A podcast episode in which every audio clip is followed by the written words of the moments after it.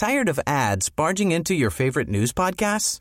Good news. Ad-free listening is available on Amazon Music for all the music plus top podcasts included with your Prime membership. Stay up to date on everything newsworthy by downloading the Amazon Music app for free or go to amazon.com slash news ad free. That's amazon.com slash news ad free to catch up on the latest episodes without the ads. This is MPB News. Hi, this is Karen Brown. Thanks for checking out the Mississippi Edition podcast. If you like what you hear, click subscribe, hit like, or leave us a comment if your app has that feature.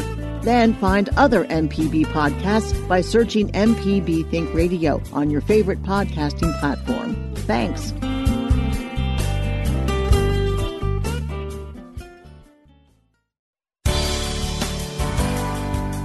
Good morning. It's 8:30 on Wednesday, December 8th. I'm Karen Brown and this is Mississippi Edition on MPB Think Radio. On today's show, people are going to die and have died because they couldn't get access to the care they need throughout this coronavirus pandemic. And that is going to continue to happen until we turn off the spigot. As daily cases of COVID 19 reach a new peak, health officials anticipate a wave of new deaths. Then effects of the pandemic on revenue could lead to budget cuts for many state agencies. Plus, after a Southern Remedy Health Minute, we detail some safety tips for holiday decorating. This is Mississippi Edition on MPB Think Radio.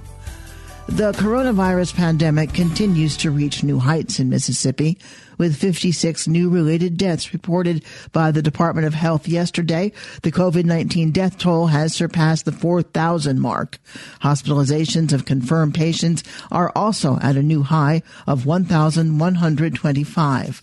Health officials say the Thanksgiving surge in virus cases is just starting to surface. State epidemiologist Dr. Paul Byers says they fear more deaths are on the horizon. These are not older deaths that, that we're counting. And I think if you look at the situation now with the increased numbers of cases that we're seeing in the state, we are um, above, as far as case counts are concerned, the peak that we had uh, over the summer months. We are starting to see some increases in deaths as well now. Um, and we anticipate that in the next few weeks that those deaths are, are only going to increase as we um, increase the, the case numbers. We're also continuing to see an impact on our long-term care uh, facilities. And, uh, you know, we continue to have uh, outbreaks and deaths occurring in those facilities as well. When we look at the transmission um, certainly, we are seeing broad uh, transmission in all counties, and we're seeing um, increases in a number of counties. In many places, we're seeing sustained in, increases over a number of weeks. Um, and so this continues to be uh, concerning despite our best efforts to let everybody know uh, what are the best things that you need to be doing uh, to prevent transmission. We're still seeing um, a whole lot of cases in the state um, with the upcoming holidays, certainly there's a potential that we're going to see um, additional cases um, moving forward with uh, even even higher case totals on a daily basis. State health officials are also noting a shift in who's dying during this second wave of the pandemic. In August, white Mississippians accounted for roughly 43% of COVID-19 related deaths. This week, that metric has risen to 50%. State health officer Dr. Thomas Dobbs acknowledges this shift and says behavior is playing a role. We're seeing a disproportionate impact on, on white Mississippians. Um, and that is entirely related to behavior. There's just no way around it. Um, we've had a lot better buy-in um, from uh, uh, black leadership and black uh, communities. Um, there's a lot of reasons why that may be the case. Um, there may be a lot of reasons. I mean, we still hear crackpot nonsense from folks who are discouraging people from doing simple, safe, and effective things that will protect them and their families. Um, hopefully, some of that's starting to fade now. And I think that that uh, it's it's it's just what it is, and um, we need everybody, uh, uh, white, black, what, whatever, to follow the simple steps so that they can not only get through this unscathed, but bring their family and vulnerable family members with them to the end. Dobbs worries there is fatigue regarding mitigation strategies and is concerned about Mississippians gathering en masse for the holidays. He says the only way to slow the trend of rising cases and deaths is to turn off the spigot. You can't clean it up unless you turn off the spigot. And we have refused to turn off the spigot of new cases and, and new sick folks. And the way to do that is the simple stuff. It's, it's not a joke. If we would just wear a mask in public and avoid non-essential social gatherings, the universe would be an entirely different place. You'd be like, what is this coronavirus thing? Why is everybody so worried about it? Um, but we've just been unable to take those simple steps. So please, once again, want to reiterate how important it is to understand that we've got to turn off the supply. People are going to die and have died because they couldn't get access to the care they need throughout this coronavirus pandemic. And that is going to continue to happen until we turn off the spigot. Um, and I'm glad that we're going to have the vaccine as a tool in that, in that part of it. Mississippi could soon begin rolling out 25,000 doses of the first coronavirus vaccine. Supplies are limited, and Byers says those doses are being allocated to healthcare workers and long-term care residents. We expect our initial allocation to come probably around um, December 13th, certainly uh, uh, sometime in the next week or so. Um, and you know, it's going to be the Pfizer vaccine, and and it looks like it's going to be a, a relatively limited number of doses. Uh, we have an anticipation of about 25,000 doses. So our primary first goal with this initial round of vaccine that we're going to get is to make sure that we make that vaccine available to healthcare systems and hospitals for them to be able to vaccinate those high priority frontline healthcare workers, especially the ones who are taken care of and have a potential to be exposed to individuals who are infected with COVID 19. Dobbs is also hopeful the vaccine will help put a lid on the nearly year long pandemic. The safety profile looks very strong based on this data. So we're feeling increasingly confident that this is a vaccine that not only is going to be effective and to help protect those who are at the front lines, those who are most vulnerable, but also help us start to get a lid on this coronavirus, coronavirus pandemic that's been plaguing us for so many months. Coming up, effects of the pandemic on revenues could lead to budget cuts for many state agencies. This is Mississippi Edition on MPB Think Radio. Contractor ever tell you the price of something and it sounds so high you think, eh, maybe I'll try it myself. Some jobs just aren't that difficult, and yes, you can do it. If you want to find out how to do those things, listen to Fix It 101, podcast everywhere. This podcast is a local production of Mississippi Public Broadcasting and depends on the support of listeners like you. If you can, please donate today at mpbonline.org. And thanks.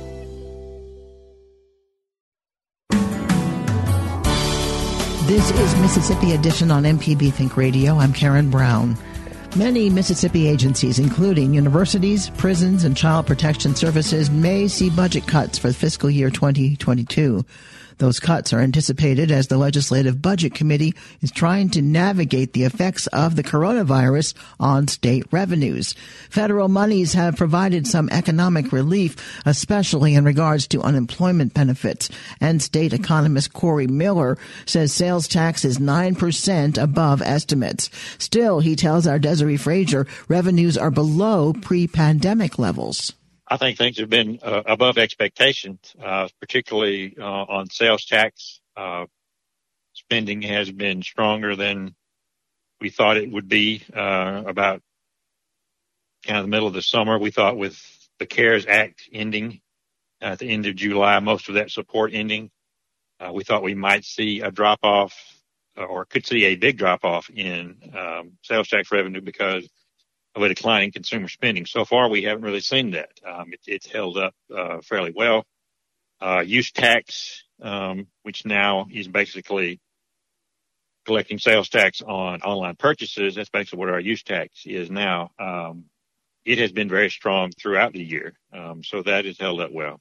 A little more difficult to judge uh, income tax and corporate tax because um, the deadline was moved uh, from April 15th to July 15th. So we collected less than 20 than we would have. We've already collected more in 21 um, than we would have without the change in the deadline. So it's a little that's a little more uh, difficult to judge. But overall, uh, our, our numbers have have held up better than expected to this point. With the coronavirus pandemic going on. Right.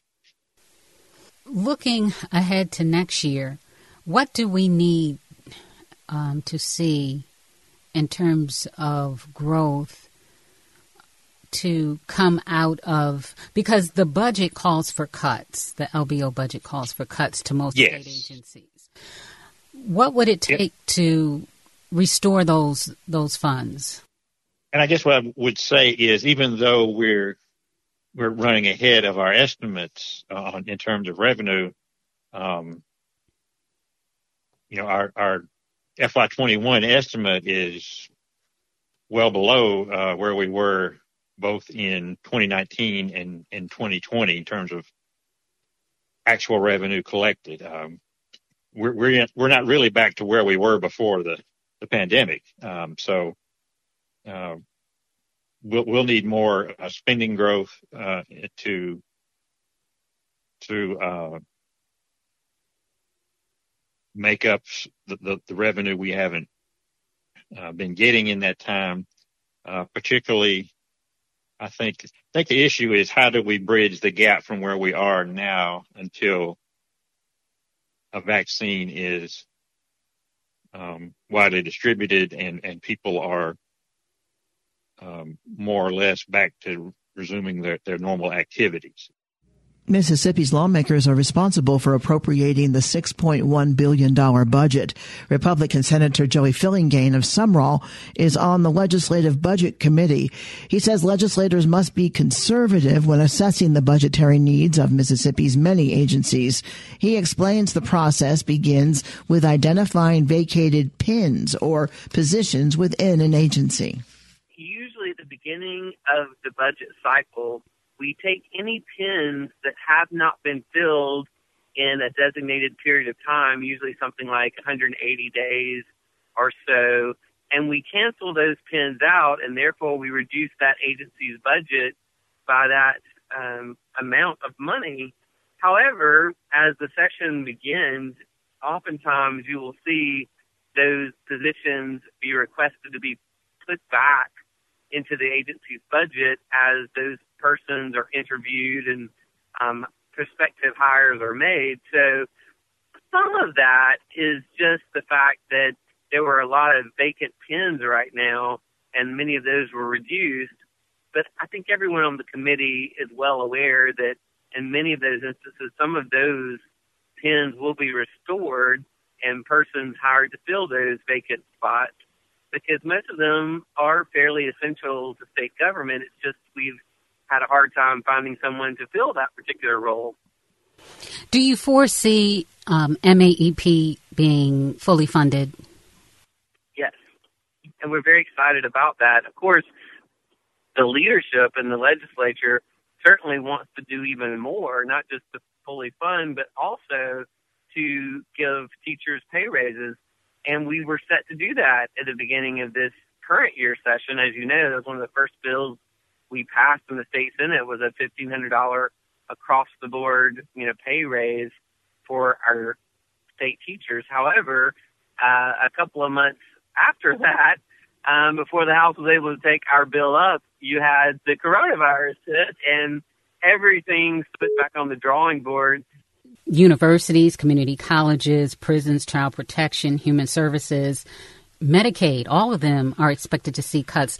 But you said if those jobs are restored, maybe there won't be as deep a cut as. That is correct. A lot of those cuts, if you look into the numbers, there are cuts that are um, commensurate with the number of vacant, and when I mean pins or say pins, what I mean are actual state um, jobs in those particular agencies. So if a particular job at, say, the Department of Health has been vacant for a period of months, then in some instances you anticipate, well, maybe that was a job whose um, whose time has come to an end. That it, maybe it was a temporary job that you know, was for a certain grant program or something like that, and we created it for that specific purpose to run that grant program. And now the grant has ended, so therefore the need for that position has ended, and that position would go away. But in many instances, they are positions that are fairly essential to the operation of that state agency, and for whatever reason, that particular agency has had a hard time finding the right person with the right skill set to be able to come and take that position over.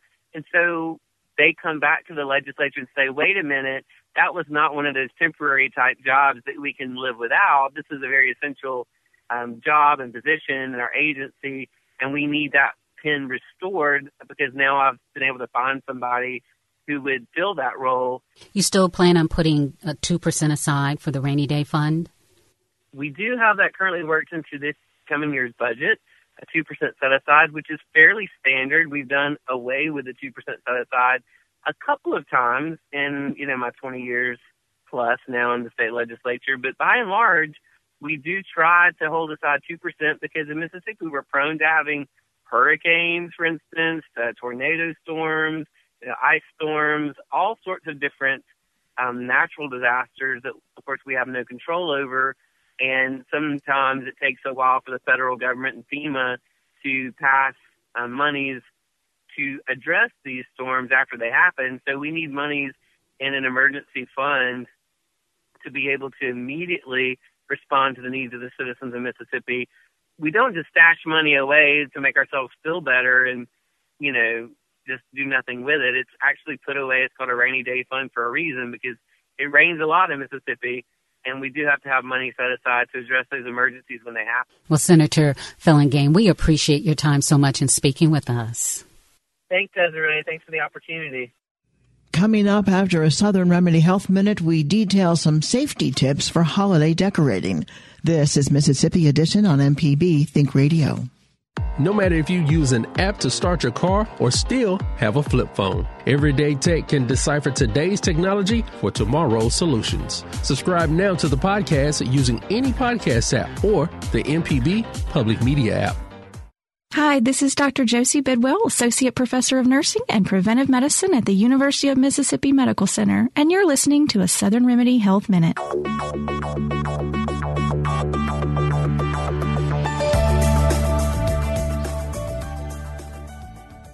I take uh, zinc for prostate uh-huh. problems. It's disappeared from the shelves. Everybody's buying it to, to boost their immune to COVID or something. I, I don't get it. Uh, is there anything else I can take? And is there a way of getting zinc other than just off the shelf in uh, my local pharmacy? Yeah, so you're you're right. There's a zinc scarcity on the the shelves because it is part of the protocol, especially for outpatient um, COVID. A lot of that, a lot of um, providers are adding zinc to their treatment plans for for folks, and so it is a little bit harder to get. Like anything, uh, any of the the the supplements, any of the vitamins and minerals we can get them from food. And so looking at, um, you know, ways to add zinc in um, to, to your diet from a nutritional standpoint is, is a good way uh, uh, to get those kinds of things we tend to think about zinc being in meats and poultries and seafoods. Um, so things like beef and chicken and um, oysters and that kind of stuff. Um, but you can still get them from plant based sources as well um, legumes, uh, nuts, seeds, whole grains, um, and then any of our kind of fortified. Um, breakfast cereals or grains also usually have zinc added into them that way. For more health tips and medical info, tune in every weekday at 11 for the full Southern Remedy lineup where the doctors are always in. For MPB Think Radio, I'm Dr. Josie Bidwell. Parents and teachers, everything you need to know about MPB Classroom TV can be found online at education.mpbonline.org. The site includes videos of lessons being taught, a program schedule, a how to watch guide, and more. Check it out to discover content that can benefit the students in your life. Visit education.mpbonline.org today. This is Mississippi Edition on MPB Think Radio. I'm Karen Brown. It's the time of year when many homes are furnished with festive displays and trees are fully adorned with dazzling lights. With so many lights and plugs required, there are safety measures residents should consider as they decorate for the holidays. Mara Hartman is with Entergy Mississippi. The first tip she shares, invest in LED lights. They don't get hot, so they're less of a fire hazard and they use a lot less energy as well and, and put out lots of light. Uh, some of them even have technology that allows them to blink and change colors and things like that. And they last longer than traditional bulbs. So they've got all these great benefits. Um, if you do have the LED lights already, um, or if you decide not to replace them, check the strings for signs of wear. And if you've got any fraying or anything like that, then again, throw them out. Don't try to tape them up. It's just not worth the risk. Tree fires are, um, unfortunately, all too common during the holidays, and and lights, strings of lights, are a big reason why. For lights that you're hanging outside, are there concerns or precautions that should be taken in regard to weather, rain in particular? Oh yeah, when you if you're going to to light your home outdoors or, or trees or anything in your yard outside, then make sure, first of all, that the lights you're using are not the same ones that you would be using indoors. Get the ones specifically um, made for outdoors because they tend to have sealed sockets, which will keep the uh, water out. And that's not even just rain, but dew, anything like that, snow, should we get it. So you want to make sure they're the proper kinds of lights for outdoors.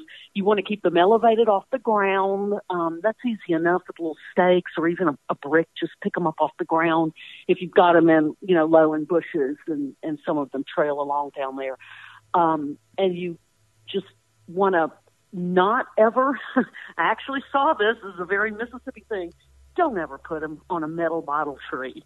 uh, it could easily become electrified. And I, I saw one of those one time, and it, it struck horror in my heart.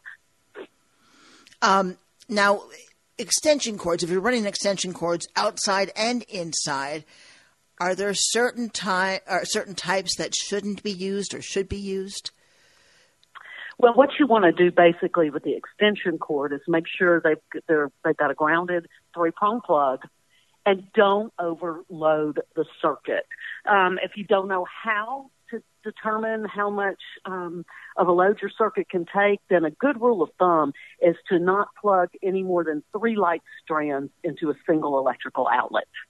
Now, because the LED lights don't get hot, does that mean you can leave them on? A lot of people, you know, uh, on their trees inside uh, or on their mantle or wherever they have lights, turn them on and leave them on. Is that okay?